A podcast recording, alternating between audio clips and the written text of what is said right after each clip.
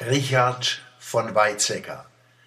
Ein großer geht Sohn, Bruder und Vater der Aufklärung. Richard von Weizsäcker. Einer, bei dem sich menschlicher Wärmestrom und kritische Vernunft zu einer glaubhaften, starken Persönlichkeit verbanden, deren wichtigste Wurzeln in jedem Satz, jedem Wort, jeder Geste sichtbar wurden. Europäer, protestantischer Christ, Deutscher, Schwabe, Weltbürger, Schriftsteller, Wissenschaftler, Philosoph, Aufklärer, Bürger, Politiker. Wenn wir in Erfahrung bringen wollen, wer wir sind, wer wir sein sollten, wer wir sein könnten, kann Richard von Weizsäcker als Beispiel dienen eingedenk der Tatsache, dass kein Mensch völlig aus seinen strukturellen Fundamenten erklärt werden kann. Vielmehr gehört zu jeder Persönlichkeit etwas Eigenes, Geheimnisvolles, das sich nicht auf soziale, religiöse und natürliche Bedingungen reduzieren lässt. Das, was einen Menschen unverwechselbar macht und seine Freiheit begründet. Man kann es als großes Unglück empfinden, dass ein solcher Mann gerade jetzt geht, wo wir in Deutschland, Europa und der Welt so sehr um Durchblick ringen.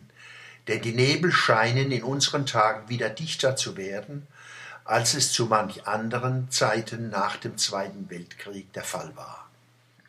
Aber wir haben sein Beispiel, das uns in seinen Schriften, seinen Reden und im Zeugnis seines Lebens zur Verfügung steht.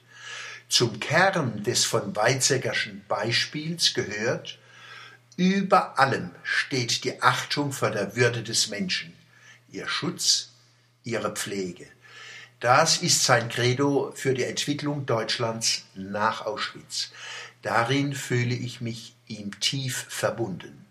Der 8. Mai 1945 ist der Tag unserer Befreiung.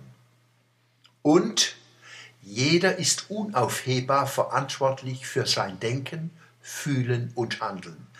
Geschlecht, Alter, Religionszugehörigkeit, Klassenlage, Bildung, Einkommen und Vermögen können helfen zu verstehen, warum Menschen sich so oder so verhalten.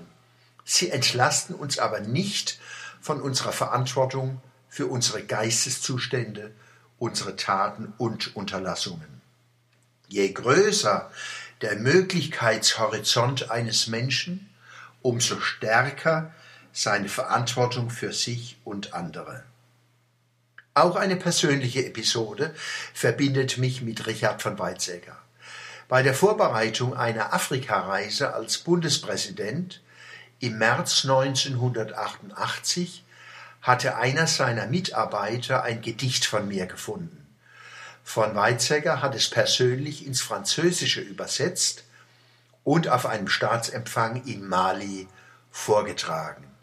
Die vier Zeilen von mir lauten Die Sahara wandert rastlos nach Süden, nach Süden wandert die Sahara. Lacht nicht, ihr Narren im Norden, die Erde ist rund.